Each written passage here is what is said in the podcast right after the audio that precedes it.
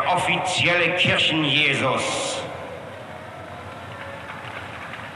der unter Polizisten, Bankiers, Richtern, Henkern, Offizieren, Kirchenbossen, Politikern und ähnlichen Vertretern der Macht geduldet wird. Ich bin nicht euer Superstar. Здравствуйте, друзья! Здравствуйте, здравствуйте! И с вами, как и всегда, Синий Дог Динозавр. И сегодня у нас в гостях Иван Фурманов, специалист по кинокартине Джона Косоветиса «Убийство китайского букмекера». Здравствуйте, Иван. Здравствуйте, Дмитрий Константинович. Здравствуйте, здравствуйте. Рады вас приветствовать. Здравствуйте. Илья Пелецкий.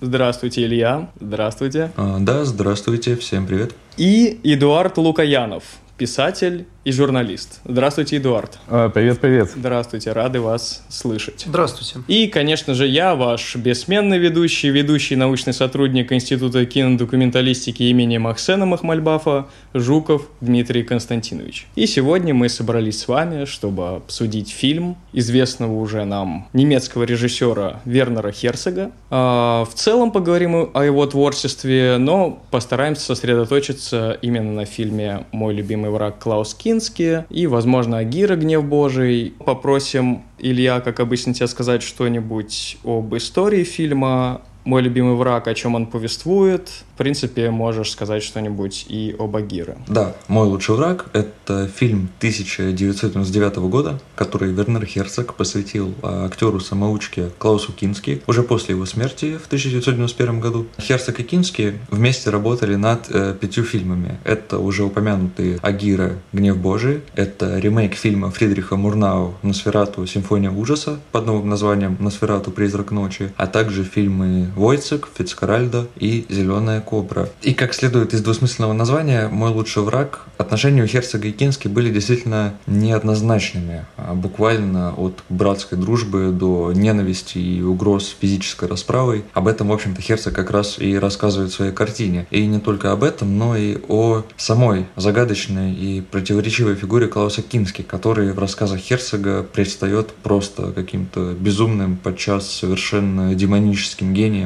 готовым на все ради искусства и жившим, собственно говоря, этим искусством. Ну, впрочем, как кажется, отчасти то же самое можно сказать и о самом Херцоге. И в этом смысле фильм как будто бы размышляет не только о взаимоотношениях актера и режиссера, но и об искусстве и творчестве в целом, равно как и о том, каким может или должен быть человек этому искусству себя посвятивший. А что касается Агиры, то это фильм, по сути, катапультировавший карьеры и Херцога, и Кински, и по совместительству их первая совместная работа. Кински здесь действительно гениально играет полубезумного конкистадора Агира, который мечтает найти Эльдорадо и править миром, и ради этого затевает самоубийственное путешествие на плоту по Амазонке. И можно сказать, что Агира для Кински это абсолютно характерный персонаж, возможно, находящийся где-то на грани безумия, существующий где-то вне обычной морали, по-своему гениальный, одержимый некой идеей, да, все это мы можем видеть и, например, в фильме «Носферату», и «Зеленой кобре», и «Фицкаральда». Ну и как можно сделать вывод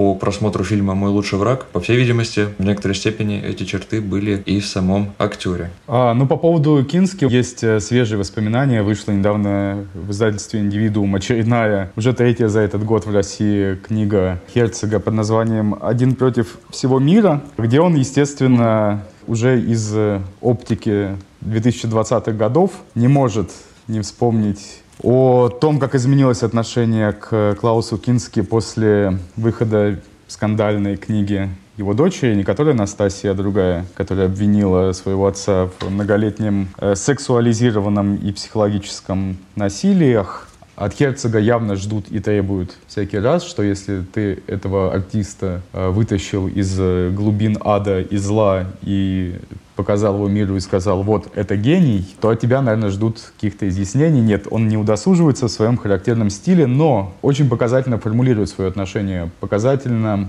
в том смысле, как он человек э, некогда передового революционного радикального поколения примиряется с тем, что он э, стал таким вот уже, по сути, реликтом, который э, нужен только чтобы достать его как мумию, перетащить, показать его, как он с Бэйби Йодой обнимается и целуется, и убрать обратно. И он говорит, я ни на секунду не сомневаюсь, что все обвинения в адрес Кински — это чистая правда. Но для меня это не важно потому что он был великий артист. Вот э, на самом деле эта оптика, она даже для моего поколения, уже не очень молодого, миллениальского, она тоже кажется странным. Ждешь от э, человека чего-то большего, чем э, воспроизводство классических историй о том, что э, Арс Лонга, Вита Бревис там, искусство превыше всего и так далее. И вот этот маленький нюансик, э, он на самом деле как мне кажется, пронизывает все творчество Херцога, который, с одной стороны, радикален, он действительно яркий обновитель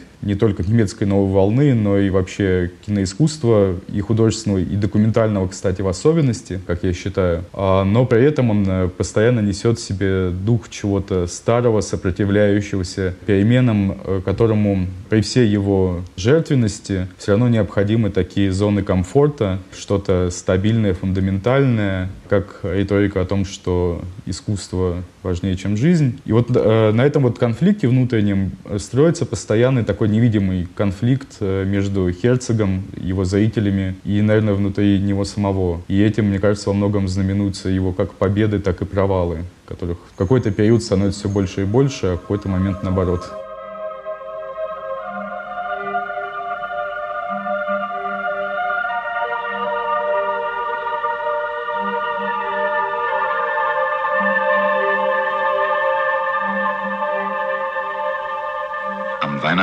Des Jahres 1560 erreichten wir die letzte Passhöhe des Andengebirges und sahen zum ersten Mal in den gelobten Urwald hinab.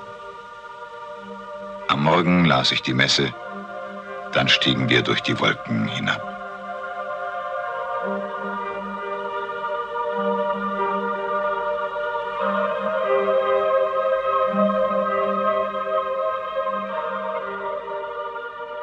Ты упомянул о неоднозначных, по сути, персонажей, которые Херцог избирает э, в виде своих героев. И мы тоже об этом думали, и не раз в наших обсуждениях, и просто созвонах дружественных. И это интересно, что и в игровых фильмах это могут быть какие-то персонажи такие негативные, типа там Агиры или Носферату, да, но и в документальных фильмах, например, вот и правда тот же Кински, э, персонаж, который с точки зрения этики не самый однозначный, хотя ну да, какой-то, видимо, хороший, может быть, даже превосходный актер. И поэтому возникает здесь вопрос, а что, собственно, Херцог считает добродетелю? Ну, может быть, даже нужно взять в скобках художественной добродетелю, что он считает. Почему именно эти персонажи? А, ну, художественной добродетелью он считает некую высшую истину, которая не всегда совпадает с реальностью. И вот в этом смысле mm. тот же самый персонаж Агиры, воссозданный Клаусом Кински, я вот не могу сказать, что он э, подает подается как э, отрицательный. Наоборот, каждый раз, когда я смотрю mm-hmm. эти фильмы, э, я вижу, насколько режиссер, создатели фильма искренне симпатизирует его порывам, но, опять же, это операция сознания своего рода. Все-таки «Агир и гнев Божий», он функционирует по законам кино, и кино, кстати, жанрового.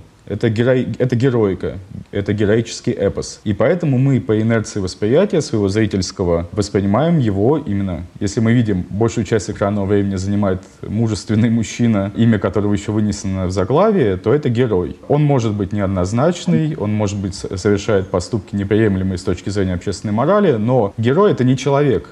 Герой это функция, у которой есть цель, цель целеполагание и воля. И в этом э, измерении, а не в этическом, э, находится траектория персонажа всегда. И поэтому все там э, страшные вещи, которые он творит, становятся историей пути из точки А в точку Б. Одиссей, когда возвращался в Итаку, наделал тоже немало плохих вещей, но никто не, вряд ли у кого-то повернется язык сказать, что это отрицательный персонаж, потому что эпос, он не про положительный не про отрицательный, он про героя. И э, Херцог так или иначе постоянно, особенно это заметно по его работам с Кински, постоянно работает с этим мега огромным грандиозным нарративом, который может быть упакован там, в, в чистую героику Агира, или Фицкаральдо, или наоборот, подчеркнуто камерным в баварской деревушке в какой-нибудь, но это все равно будет э, большой героический нарратив, вполне в духе э, европейского модернизма. В этом смысле Херцог э, скорее даже просто продолжатель традиции, нежели ее опровергатель. Интересное определение, что герой — это функция, и мне даже показалось, что можем мы перенести это определение, по сути, и на документальную его картину, потому что видно, что он увлекается такими людьми, которые одержимы какой-то идеей и какой-то деятельностью. То есть, например, фильм его про вулканологов или его фильм про спортсменов «Геракл». «Колокола из глубины» тоже, по сути, люди, вот, э, реализующие своей жизнью вот эту функцию э, религиозную какую-то. А, да, причем, если «Колокола» брать, там это особенно заметно, потому что у фильма есть же еще подзаголовок «Вера и суеверие в России», но когда ты смотришь uh-huh. этот фильм, когда ты думаешь о нем, ты забываешь о том, что у него есть подзаголовок, который вроде бы четко маркирует на а и Б, на черное и белое. Есть э, некая большая институциональная религия, а есть вот эти вот э, народнические парахристианские практики, которые вроде бы не имеют никакого отношения к тому, что мы подразумеваем под диалогом между человеком и Господом. Но когда мы это, смотрим этот фильм, Херцог не дает нам вообще никакого контекста. Особенно, я думаю, что какому-нибудь человеку, который э, иностранец или который не знает э, историю духовной жизни СССР слэш постсоветской России, а ему совершенно, мне кажется, будет непонятно, а где здесь э, там, Виссарион, кто это такой, где здесь секты так называемые, где здесь институциональная церковь, почему эти люди пользуют, ползают по льду, почему они кружат вокруг озера тоже на коленях. Может быть, это вот в России духовная жизнь, она именно так и выглядит, а то, что нам показывают людей, которые свечки ставят, это какой-то сатанизм безумный, который придумали в деревне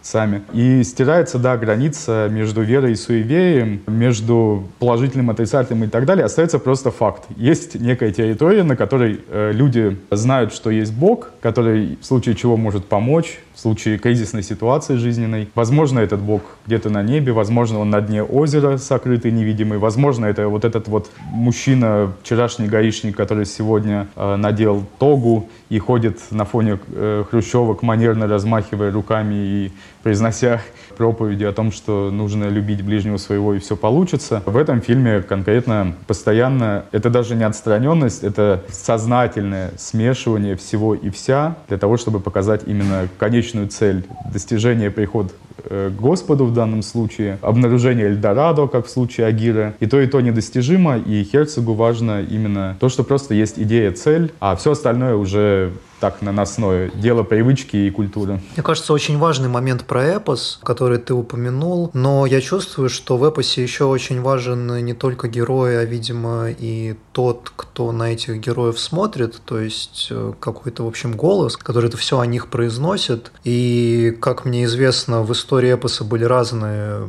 характеры этих голосов. То есть у нас там есть песня о Роланде, да, где рассказчик вкладывает в уста не французов а слова «Милая Франция», и мы как бы понимаем, что, видимо, он как-то всех, всех под одну гребенку подстраивает. В то же время есть какой-нибудь Гомер, который единой поэтикой, бесконечным количеством эпитетов награждает любого из героев и там отрицательными и положительными чертами. И это какой-то скорее, может быть, даже не личный взгляд, вне национальный, скорее божественный. Вот, и когда мы говорим о Херцоге, не совсем понятно, да, каким взглядом он смотрит на своих героев. То есть он смеется над ними, или он им сопереживает, или он не выносит им никаких оценок. Потому что, правда, когда речь идет о мутных персонажах, когда речь идет о персонажах неопределенного положения этического, вроде тех же главарей сект в «Колоколах» или вроде того же Агира или Кински как актера, когда речь идет вот о таких персонажах, как будто бы нужно сделать какой-то вывод, но он его очень часто не делает. Скинский он, кстати, да, а при этом, вот, например, в моем лучшем враге он в конце признается ему в любви в итоге. К- когда как, как будто вот. Можно как-то, можно ли как-то описать его взгляд, характер этого взгляда или нет? За редким исключением, да, всегда так и есть. И в этом смысле, например, показательный его фильм э, «Вход в бездну», ну, про смертную казнь, он очень выбивается в этом смысле из фильмографии Херцога, потому что там он четко заявляет э, о своей позиции, даже не о режиссерской, об общественной. Почему-то именно эта тема из множества очень сложных э, проблем, которые он поднимал всю свою жизнь, и так вот э, подчеркнуто, отстраненно их изображал. Почему-то именно в этом фильме он напрямую приговаривает, нет, ребята, смертная казнь не нужна. То есть это предел вообще человеческого опыта возможного, это четко знать момент своей смерти. При том, что, в общем-то, людей, которых он изображает, он вот в этом фильме он совершенно точно никак не любит, никакой симпатии к ним не проникается, но он э, проникается какой-то прям метафизической эмпатией именно к самому факту не страха перед смертью, потому что там, для Херцога это ну, действительно несуществен, несущественная вещь, конечность человеческого существования. А вот именно факт перед тем, что человек знает точно дату, время, когда его просто больше не будет, вот это почему-то у Херцога, не особо склонного к гуманизму, вызывает самый настоящий ужас. Вот а в, в остальных фильмах э, действительно никогда невозможно сказать, что же он хотел э, сказать. Он, э, как, как и положено классическому художнику, ну именно художнику-модернисту в классическом понимании, он оставляет огромное поле для подумать. Поэтому его фильмы, они никак не подходят под определение стандартов BBC, хотя формально им соответствуют, пресловутым, показать разные точки зрения, как он это постоянно любит. Но в них постоянно есть что-то, что заставляет твою голову после того, как ты зако- э, закончил смотреть фильм, когда посмотрел все финальные титры, когда посмотрел после титров, может быть, дополнительные материалы, бэкстейдж, интервью с создателями и так далее, и так далее. Проходит день, другой, третий, а ты каким-то образом все равно продолжаешь про это думать. Причем достигается это средствами как раз художественными, как, например, в том фильме его про космос, научно-фантастический, документальный, когда в общем-то, нарратив предельно понятный, о том, что все потуги человека выйти в космос обречены на провал, как и любые другие большие проекты, которые больше человека. Но при этом всего лишь из-за нескольких минут подводных съемок, на фоне которых звучит горловое пение, ты заражаешься этим фильмом, и потом еще 2, 3, 4, 5 дней ходишь, думаешь о том, как он сделан, как он смонтирован, почему, почему там э, горловое пение это в антарктических льдах. И вот на этом-то и строится хитрость Херцога. Он всегда знает, что можно не доносить какую-то мысль, она сама донесется, когда ты правильно технические средства приложишь. Э, Херцог — это в первую очередь режиссер техники. И уже во вторую очередь это режиссер людей. Да, просто вот как раз я тоже что-то вспоминал в «Into the Inferno». У него есть фильм, по-моему, 16 года, где он спускается в вулкан или подходит к вулкану, но не спускается в него. И он там тоже снимает вот эту вот лаву и включает под нее в конце православное церковное пение. Это тоже, конечно, это создает эффект определенный. Тоже непонятно, откуда такие ассоциации вдруг возникают, потому что фильм вообще никак не о постсоветском даже пространстве и близко. А, ну, вообще с музыкой он работает э, очень экстравагантно, и темы запоминаются. То есть там Пупа Львух, его ансамбль, с которым он работал постоянно, в том же Агире созда... задает очень э, феноменальную атмосферу именно за счет того, что это подчеркнуто реконструкторская музыка, а не подлинно этническая. Э, она просто постоянно, она кричит о себе «я New Age, я реконструкция, я не имею ничего общего с реальной музыкой народов, которые там живут, в территориях, где снимался фильм, который вы сейчас посмотрите. И из-за этого происходит постоянный конфликт в голове. Из-за несовпадения искусственного и естественного, ну, о чем он сам тоже любит постоянно говорить. В «Колоколах» он же хвастается тем, что вот эти люди, которые ползают весь фильм по льду и вокруг э, озера, где Китиш, что, что это нереальные паломники. Он просто нашел очень пьяных людей неподалеку, дал им бутылку водки, и они там полчаса поползали перед камерой. Но при этом они выглядят убедительнее реальных паломников к этим местам. Э, здесь э, связи с тем, что ты вспомнил о тех паломников и вообще с э, его приемами художественными, можно задаться вопросом, а что вообще для Херцога, человека, который снимает документальные фильмы, или мы скажем так называемые документальные фильмы, что для него вообще является вот какой-то такой правдой, такой фактичностью? Документом, да. Даже не документ, документ это не правда по мнению Херцога. В документе можно написать все, что угодно, и даже если это правда, это неправда, это не высшая истина. А высшая истина — это всегда, э, когда человек включает творческое сознание, когда производит э, некий продукт. То есть хорошая ложь качественно сделанная, убедительнее реальности, это вот и есть, э, там, по мнению Херцога, высшая истина, которая не обязательно совпадает э, с истиной объективной. И вот э, к этому он, как художник, постоянно стремится и постоянно встречает непонимание. Он сделал для себя культ, а если там у критиков неангажированных спросить, как вам его кино, я почему-то очень редко видел встречал какие-то положительные отзывы. Там, только лет через 50, когда пройдет, пройдет шум, объявят Агира гениальным фильмом, или там «Стеклянное сердце», безусловным шедевром, а в, в, именно в моменте, когда это показывается на экранах, все пожимают плечами и говорят, Вернер Херцог снял фильм с Николасом Кейджем, какой ужас, какой отстой.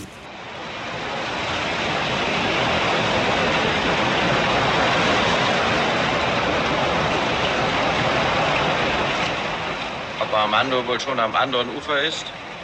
Denen da drüben dreht sich sicher der Magen schon um. Die fahren noch immer im Kreis.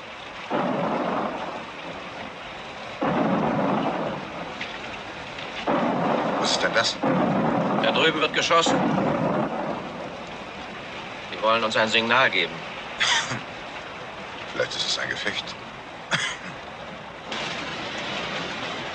Сейчас только я понял, что Херцог, да, сознательно на, на протяжении всей своей жизни создает себе антагонистов, которые одновременно друзья-соперники, и один антагонист такой, это злой демонический Клаус Кински. А у него есть э, в мифологии большой Херцога полная противоположность. Это Лота Айснер которая наделяется вообще ангелическими чертами. Она святая, она положительная сторона киноискусства немецкого как минимум. И он постоянно в своих книгах возвращается к двум этим фигурам, ну не только в книгах, но и в фильмах. То есть это собственная автомифология такая, которая вертится вокруг того, что я всегда между добром и злом, между адским чертом и святым блаженным великомучеником, к спасению которого я приложил руку, а другого не смог спасти, и он упал в пропасть ада, который внутри него разрастался. I can fix him. Да-да-да. Точнее, can't, да. А Херцог как будто бы правда подбирает себе вот таких э, героев под э, по себе, что ли, если можно так сказать. Наверное, можно назвать Херцога каким-то адреналиновым да, наркоманом. А вот эти все попытки спуститься к вулкану или полететь в космос. И его герои тоже находятся на пределе. Он как будто бы ищет людей, с которыми можно поделиться вот этим переживанием пределу, да, вот этим переживанием какой-то, не знаю, близостью смерти. Да и которые могут создать его, это переживание. А, да, и тут э, еще важный момент, что не обязательно даже переживать это переживание, извиняюсь за тавтологию. Всегда можно создать иллюзию этого переживания. К вопросу о фальсификации, а, вот эта вот э, короткометражка под названием «Вернер Херцог ест свой ботинок», она с чего начинается? Он рассказывает, я всегда выполняю свои обещания. Если я что-то сказал, я так и сделаю. Он убеждает людей в этом. Потом он торжественно собирает людей. Он убедительно очень ходит, выбирает ботинок, какой купить в магазине, примеряет, вот подходящий, кожа хорошая. Тщательно консультирует, э, как сварить и съесть ботинок, что это, что это наука целая, что нельзя просто так его кинуть, нужно то лучку добавить, порезать, чтобы кожа размягчилась и было бы приятнее жевать этот кусок кожи. Потом он собирает э, полный зал аудитории, чтобы люди засвидетельствовали, что он сейчас съест свой ботинок. И если не знать, что он просто символически откусил микроскопический кусочек и положил его себе в рот, мы остаемся в полной уверенности, что он действительно съел этот огромный башмак, потому что он человек слова. Э, и вот на, на, на, на, этой постоянно, на, на этих играх, на иллюзиях того, что сейчас вот мы подошли к краю бездны, где люди способны жевать ботинки, им ничего э, с желудком с их не случится, и работает вот именно то, что мы понимаем э, у Херцога за экстремальность, за трансгрессию, за э, ход в бездну уверенный. Ну, то есть ты хочешь сказать, что у него не бывает э, реального экстремального опыта? Нет, нет, нет, э, я, нет, я говорю, что это именно вот как раз очень показательно. У него э, весь этот мир, он строится на том, что на самом деле экстремальное и комфортное, надчеловеческое и человеческое — это все условности. Вот в, этом, в тот фильм его про войну mm-hmm. в Персидском заливе очень показательный. Это хрестоматийный пример, который я очень люблю, когда вначале нам показывают пустынную землю, и закадровый голос нас убеждает в том, что это вот э, Ирак, но на самом деле это просто кучки пыли, очень художественно разложенные лично Херцогом на самой обыкновенной дороге в США. А зачем э, ему вообще эта экстремальность? Это действительно просто особенность его какого-то психотипа? Или он все-таки, вот опять же в этой парадигме разговора о правде, он все-таки стремится найти в экстремальности условий, которые переживают люди, испытывают, естественность, я не знаю. Но это же вообще общий пафос послевоенного искусства, особенно э, немецкого, поиски чего-то предельного э, не ради собственно, дойти до края земли и посмотреть, что там ничего нет, а ради того, чтобы найти какие-то нерушимые основания, которые все-таки продолжают нас каким-то образом после всего пережитого делать людьми. Для Агиры это Эльдорадо, который он никогда не найдет, но Агира его делает именно мечта об Эльдорадо. Там для каких-нибудь карликов из э, фильма «И карлики начинали с малого», суть их существования — это бунт ради бунта, и это делает их карликами. То есть, а так бы они стали бы мы бы перестали обращать внимание на то, что они малого роста. Мы бы, если бы не это их бунтарское поведение, подчеркнуто бессмысленное, мы бы их воспринимали просто, ну, люди и люди. А тут мы смотрим и видим, да, вот это карлики. Я вот еще почему это упомянул, э, про естественность. Помните, наверное, там э, в фильме «Мой любимый враг» Клаус Кински Херцог упоминает э, ситуацию на площадке, то, что индейцы местные, они как бы ненавидели Кински за его вот это слишком сумбурное какое-то спонтанное поведение, то, что он всех пугал, там ругался со всеми. И Херцог отмечает, что он как бы использовал вот эту агрессию, реальную агрессию, которую испытывали эти индейцы по отношению к Кински, да, он даже рассказывал, что один из них предлагал убить его, вот. И он использовал эту агрессию для того, чтобы в художественном фильме соответствующую сцену снять, ну, как получается, более естественно. То есть этим индейцам уже не приходится играть ненависть по отношению к герою Фицкара Геральда. Они просто ее испытывают и сейчас имеют возможность реализовать на камеру. Вообще это очень в духе южноамериканских культур. Э, вот эта вот э, э, материализация чувств, эмоций – и э, Херцог, как человек, очень интересующийся этнографией, тамошней, не может про это не знать и не может э, это не использовать, опять же, в своих э, веселых фальсификациях. Поэтому история как раз очень убедительная и правдоподобная. А, то есть э, ты думаешь, это просто очередная байка от Херцога, да? Ну, тут вот опять же с терминологией очень сложно. Ну, как назвать байкой, если он сам считает, что это правда? Тут э, смотри, как посмотреть относительность, как она есть. Все-таки, ведь когда человек оказывается в таких скованных обстоятельствах, когда уже сама природа давлеет над ним и влияет на него, и он вынужден как-то приспосабливаться и выживать, мы видим сам факт борьбы с природой, который не сыграть. И вот мне даже пришла мысль в голову, что ту сцену на плотах, которую снимал Херцог, Вагиры, и то, что там один плот попал в водоворот, а можно, если честно, здесь даже поспекулировать и сказать, что, может быть, э, он реально попал в водоворот, и просто они это сняли, вложили в кадр, ну, либо Херцог попросил их э, заплыть в водоворот, но в любом случае сам факт того, что они на реальных плотах, просто каких-то трещащих по швам, сплавляются по такой бурной реке, по-моему, это не самая рассудительная идея, вот, достаточно опасно. Я думаю, что в наши дни он бы вообще под суд отправился, под, по коллективному иску и больше бы никогда не снимал кино, а работал бы на какой-нибудь плантации в той же Южной Америке, чтобы расплатиться по выписанным счетам.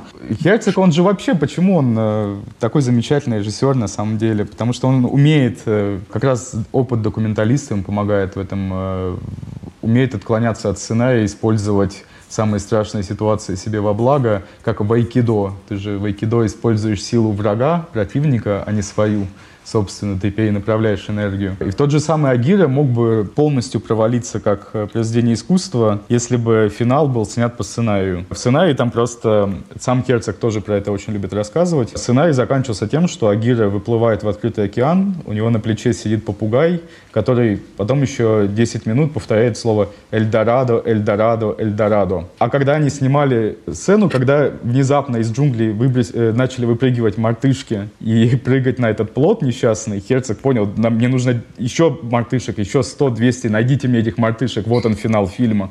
И этот финал действительно да, да, впечатляюще выглядит в своей именно непонятности. В отличие от понятного попугая, который повторял бы одно слово. Особенно, когда там Кински ловит эту мартышку и смотрит так на нее пристально, кровожадно. Да-да-да. Это интересно, что в таких экстремальных условиях может быть как актер, так и съемочная группа, которая вынуждена с этим взаимодействовать. И здесь тоже интересный вопрос. Э, если у съемочной группы все комфортно, и они обеспечены, они не испытывают э, никаких э, невзгод от того, что взаимодействуют с природой, а актер вот вы, вынужден как-то приспосабливаться, что-то там придумывать, то все-таки эффект не тот же самый, когда и съемочная группа тоже вынуждена как-то приспосабливаться и что-то придумать. Ну, наверное, вот в случае с Агирой это, конечно же, в силу бюджета так происходит, что у них просто не было возможности иметь больше камер, ну, где-то и света, видимо, не было иметь возможности, или вообще они его не имели, да, там есть сцены, где они у костра снимают, там вообще помимо костра никакого света-то и нету. И это как будто бы тоже создает вот этот какой-то эффект э, ну, документальности, грубо говоря. Хотя Гира, собственно,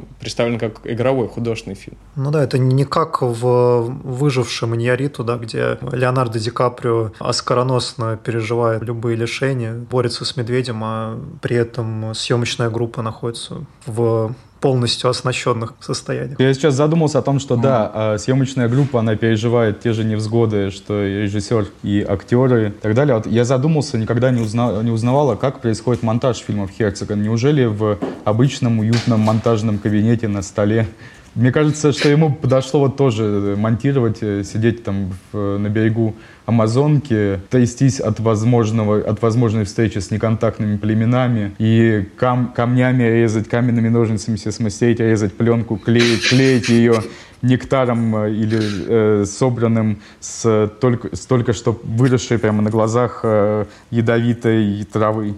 Им же посеянный несколько лет назад. Да, да, да, да. Как в моей, в моей любимой сейчас игре Майнкрафт. Вот, э, а мне кажется, что если бы кто-нибудь поставил такой эксперимент, экстремальный монтаж. Ну, кстати, вот мы тоже обсуждали, у нас один из самых противоречивых выпусков по Дао Хржановского. Там же известно, что, ну, или есть такая легенда, что там люди в каких-то темных помещениях, чуть ли не литературные, условно, рабы, сидели, это все монтировали. Огромное количество отснятого материала, что, может быть, что-то что-то похожее здесь может быть случилось бы. С другой стороны, а к чему весь этот мазохизм в конечном счете? Потому что э, немало таких э, экстремальных опытов было в 20 веке э, именно в кинематографе. А на вскидку вот вспомнить только э, Агирре, Фицкарральдо, да, Апокалипсис сегодня Копполы, который тоже э, мог бы сам по себе, история съемок фильма Apocalypse Now могла бы стать отдельным фильмом Херцога. Очень уж много рифм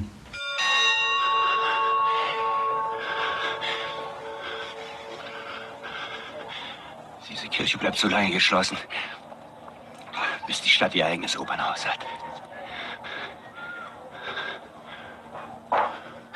Ich will das Opernhaus. Ich will mein Opernhaus! Ich will eine Oper haben! Diese Kirche bleibt geschlossen, bis diese Stadt eine Oper hat! Ich werde meine Oper bauen! Ich will eine Oper bauen! Ich will eine Oper haben!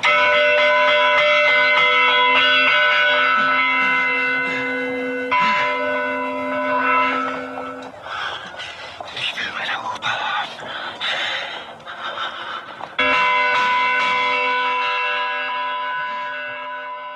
Вообще о какой-то философской подоплеки фильмов и творчества Вернера Херцога, он сам, собственно, как относится к Богу, к религии. Вот мы уже упоминали сегодня колокола, и как неоднозначно показаны все эти шарлатаны, как будто бы они какие-то святые, там даже есть какая-то аллюзия на Нагорную проповедь. И при этом есть же фраза самого Херцога из фильма «Мой любимый враг», то, что когда он впервые приехал э, снимать Агира на эту площадку, то он понял по вот этим ландшафтам, и он снимал э, вот эту самую э, начальную сцену, где люди идут по этому ущелью горному, и Херцог там произносит такую фразу, что я понял, что сам Бог благословил меня, или что такое, почувствовал какую-то божественную благодать, и понял, в чем моя цель, в чем мой смысл жизни, что-то, какая-то такая формулировка. А, да, ты говоришь о послевоенном искусстве, я так понимаю, что это ведь в том числе связано с каким-то светским э, экзистенциализмом, и с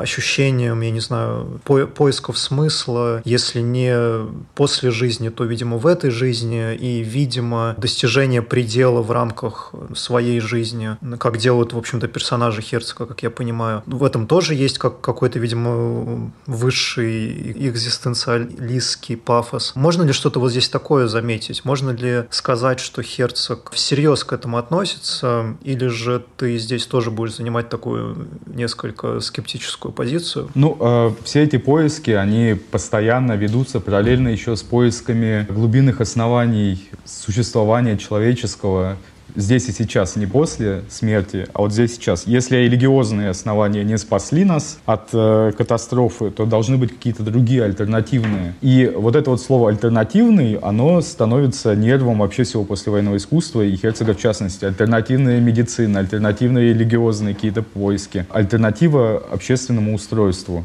В этом смысле мне вспоминается, как мне математик и писатель и кинорежиссер Роман Михайлов рассказывал о том, как он в 90-е годы ездил в общину Виссариона, который в колоколах показан, и как ему там понравилось. То есть он, э, с его слов, это просто очень э, качественно альтернативный опыт. То есть ты понимаешь, что тебя гипнотизируют, что с корыстными целями тебя сюда заманили. Но даже понимая это все, ты понимаешь, насколько это отлично от мира вокруг. И сейчас там того же Виссариона, насколько понимаю, все репрессирует государство и никак не дорепрессирует. Там э, моя любимая история, как у него в общине покончил с собой прихожанин, сев в бочку с водой на морозе, включив в наушниках Кипелова, и уснув навсегда вечным сном. Вот это очень красиво. И э, это, если посмотреть э, глазами того же Херцога, как мне кажется, все, все эти странности, все эти вот э, непонятные ритуалы и целеполагания непонятные, это все равно лучше, чем то, что предлагает норма в лице государства, например, что предлагает норма в лице культуры, и так далее, и так далее. Вот этот постоянный поиск ненормальности, это на самом деле попытка найти, как ни странно, уютик, комфорт и душевный покой. Ну, или какой-то смысл, да? Или, или хотя бы смысл. Или хотя бы смысл, да, конечно. Частым таким образом, или, может быть, даже типом, героев Херцога является как раз-таки вот этот экстремал. И это либо какая-то частное его конкретное воплощение, либо некоторый типаж, вот как в фильме а, «Земля тишины и темноты», да, вот а, слепо-глухонемой человек в целом и уже конкретного проявления. Ну вот в этом смысле, в этом смысле слепо-глухой э, человек, у него даже имя есть Владимир Коколь. У него есть имя, у него есть документы, но у него нет зрения, слуха, и им с детства никто не занимался. То есть он э, демонстрирует человека, мы не будем отрицать, что это человек но при этом у него нет ничего из того, что в нашем обыденном обывательском даже сознании делает человека человеком. А, у него нет мышления в нашем привычном понимании, у него нет взаимодействия с миром, у него есть только он и резиновый мячик, который он тактильно воспринимает и каким-то образом так экзистирует. Но при, при этом ни у кого не повернется язык сказать, что это не человек. Хотя у него нет свойств человека, мы все равно видим, и каким-то образом какой-то внутренний наш нравственный императив говорит, да, это человек. И Интересно всегда нащупать, где же вот эта вот точка, где рождается наш нравственный императив, в чем он воплощен, к чему он нас приведет, почему мы постоянно о нем забываем. В этом смысле он, конечно, не моралист и не морализатор, но человек, который работает с поисками именно вот этих вот экстремально глубоких оснований э, нашей, в том числе, морали. Хм, но при этом мы, мы отмечаем, что вроде бы он и не ранжирует как-то людей, да, и ставит в один ряд там и шарлатанов э, каких-то... И, и Юрия Юрьевича Юрьева. Да, да, да, да. А, потому что он как раз и нам хочет показать, ваше представление о морали – это наносное. А, есть что-то более истинное, более правильное, более универсальное. Он же универсалист на самом деле. И вот туда нам нужно заглянуть, чтобы понять самих себя. Владимира Коколя мы никогда не поймем, ну. но у нас есть шанс понять хотя бы себя. Ну, а есть ли в этом э, любовь? То есть, есть ли в этом любовь к человеку как таковому, если не к каким-то определенным людям? Значит, каким-то определенным характеристикам. Вот это вот очень интересная вещь, потому что язык не придется назвать Херцога гуманистом, потому что он не гуманист в привычном понимании. Но он и не антигуманист. Я бы его Э, этический э, базисно определил бы как альтер-гуманизм. Мне просто очень близки эти фильмы, потому что, мне кажется, я, ну, в общем, чувствую что-то очень близкое к своему собственному ощущению по поводу людей. Я не могу сказать, что эта близость, она вот именно в любви, она скорее в каком-то, может быть, э, восторге или в какой-то каком-то чувстве трогательности, которую можно испытывать по отношению к людям, которые что-то делают, несмотря на то, что они как бы не могут понять, зачем они это делают в конечном итоге, то есть ждет ли их за это какая-то награда с той стороны. Ну, потому что я также точно так же отношусь, к, например, к людям, которые занимаются творчеством, потому что я толком до конца не понимаю, зачем им заниматься, то есть что в итоге из этого зачтется и вообще в целом что из этого следует. Но почему-то люди все равно продолжают этим заниматься. И вот именно вот это вот непонимание, почему, оно меня трогает. И я, у меня такое ощущение, что, может быть, Херцог использует, в смысле, испытывает какое-то очень э, близкое ощущение. Думаю, что он, можно даже сказать, упивается этим. Не, в этом смысле, Такая... кстати, это действительно все так. И в этом смысле, если брать э, другие виды искусства, литературу, то, наверное, самый ближайший родственник э, Херцога в искусстве 20 века — это Сэмюэль Беккет, который вот ровно об этом. О том, что мы движемся, непонятно куда, зачем, почему, но само это движение уже обладает самоценностью. Безусловной, онтологической, экзистенциальной, какие еще умные слова есть для определения вот, вот этого вот странного. Вообще, э, очень странно, что мы существуем. Это само по себе странно. А уж то, что мы что-то еще и производим и делаем, то это вообще уже за гранью понимания.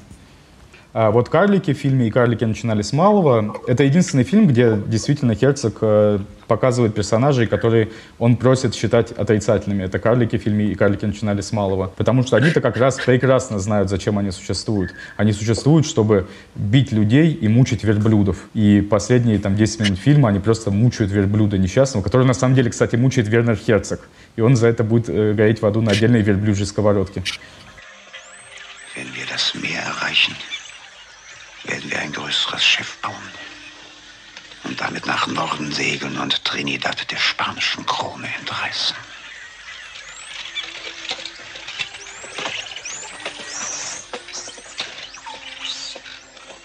Von da aus werden wir weiter segeln und Cortés Mexiko wegnehmen.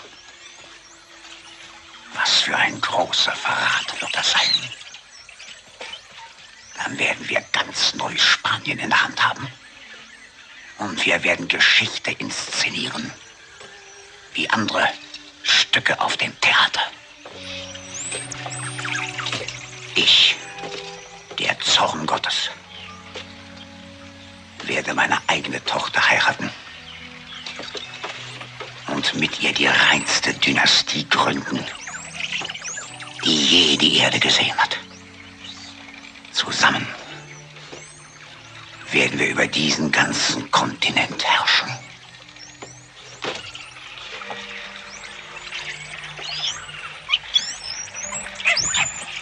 Wir halten durch. Ich bin der Zorn Gottes. Wer sonst ist mit mir?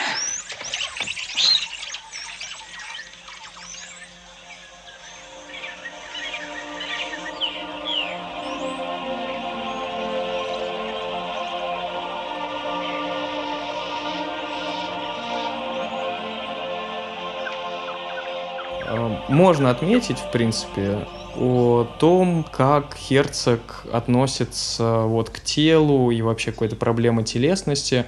Ну, в случае с там э, тем же фильмом «Мой любимый враг» Херцог упоминает, что для Кински э, были не очень приятные прикосновения, он даже скорее их избегал как-то и где-то импульсивно реагировал на все это и прочее. А сам Херцог как будто бы на самом деле наоборот стремится вот передать какую-то близость э, телесную, да, гаптическую, что называется, какую-то картинку дать. И ну, из чего я это заключаю? Например, из того, что он нередко обращается к каким-то пространствам с малой площадью. То есть вот тот же плод Вагира или вот это горное ущелье, где не то, что э, человек с камерой, а просто как бы один человек там может не всегда поместиться. Или вот том же Фицкаральдо, как они снимают в домике на дереве. Он избирает как будто бы порой намеренно такие скованные пространства, чтобы оказаться как можно ближе к персонажу и ну, прощупать как-то его. Вот как раз-таки в «Земле тишины и темноты», да, там же он пытается вообще даже передать опыт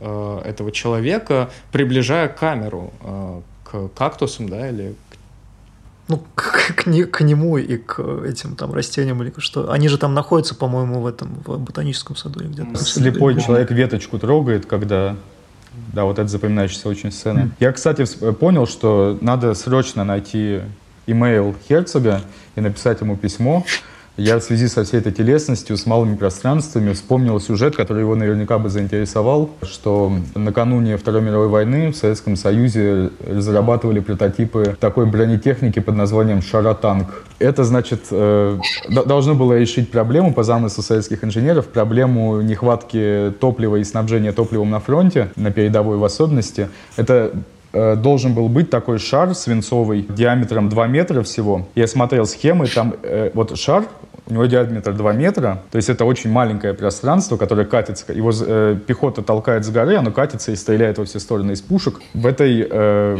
сфере 2, диаметра, 2 метра диаметром по замыслу конструкторов должно было 6 человек экипажа.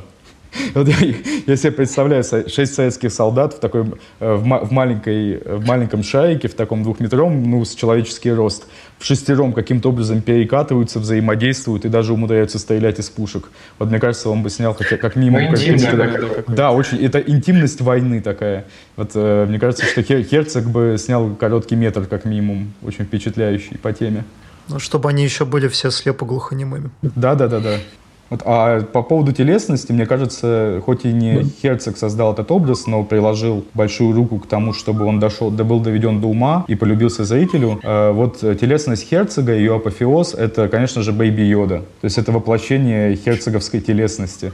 Нечто маленькое, ушастое, в распашоночке не по размеру, очень большой и потому особо, в общем-то, даже непонятного назначения, то есть есть какая-то суперсила, которой он сам не может пользоваться, и, и тем самым невероятно чарующая, привлекающая и заставляющая себя любить. И самое главное, что Херцог э, убедил съемочную группу режиссеров ни в коем случае не делать э, его на компьютере, а создать аниматроника, чтобы он был телесным, а не цифровым. В общем-то, я думаю, достаточно насыщенная беседа вышла. Если у кого-то есть еще что заметить, то ну, единственное, что я могу заметить, что я так и не понял, почему именно в этом году, как минимум в русскоязычном пространстве, Вернера Херцога стало настолько много, что он уже превращается, мутирует во второго Балабанова как будто.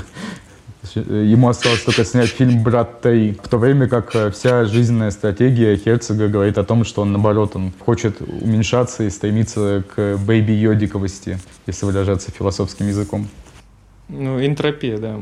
Э, не знаю, но мы еще с прошлого года начали обсуждать Херцога, поэтому... Еще не, да, не в этом году это началось ведь. Да, надо, на, э, надо еще Херцогу предложить, вот э, после того, как он снимет короткометражку про шаротанки сталинские, э, предложить ему снять э, фильм э, кроссовер вселенной Брат и вселенной Бэйби Йоды. То есть, то есть Данила Багров там спасает Бэйби Йоду в Чечне. Und doch gehörten wir zusammen. Wir waren bereit, miteinander unterzugehen. Ich sehe uns zurück im Dschungel zusammen in einem Boot. Die ganze Welt gehört uns. Aber Klaus scheint davon fliegen zu wollen.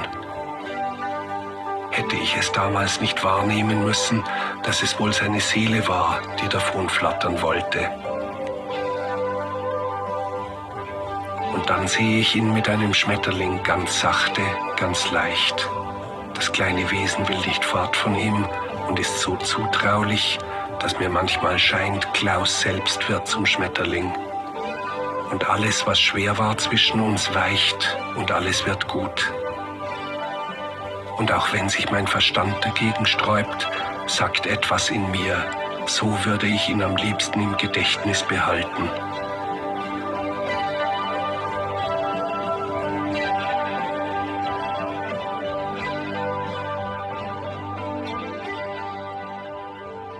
И на этом, друзья, очередной выпуск нашего подкаста подошел к концу.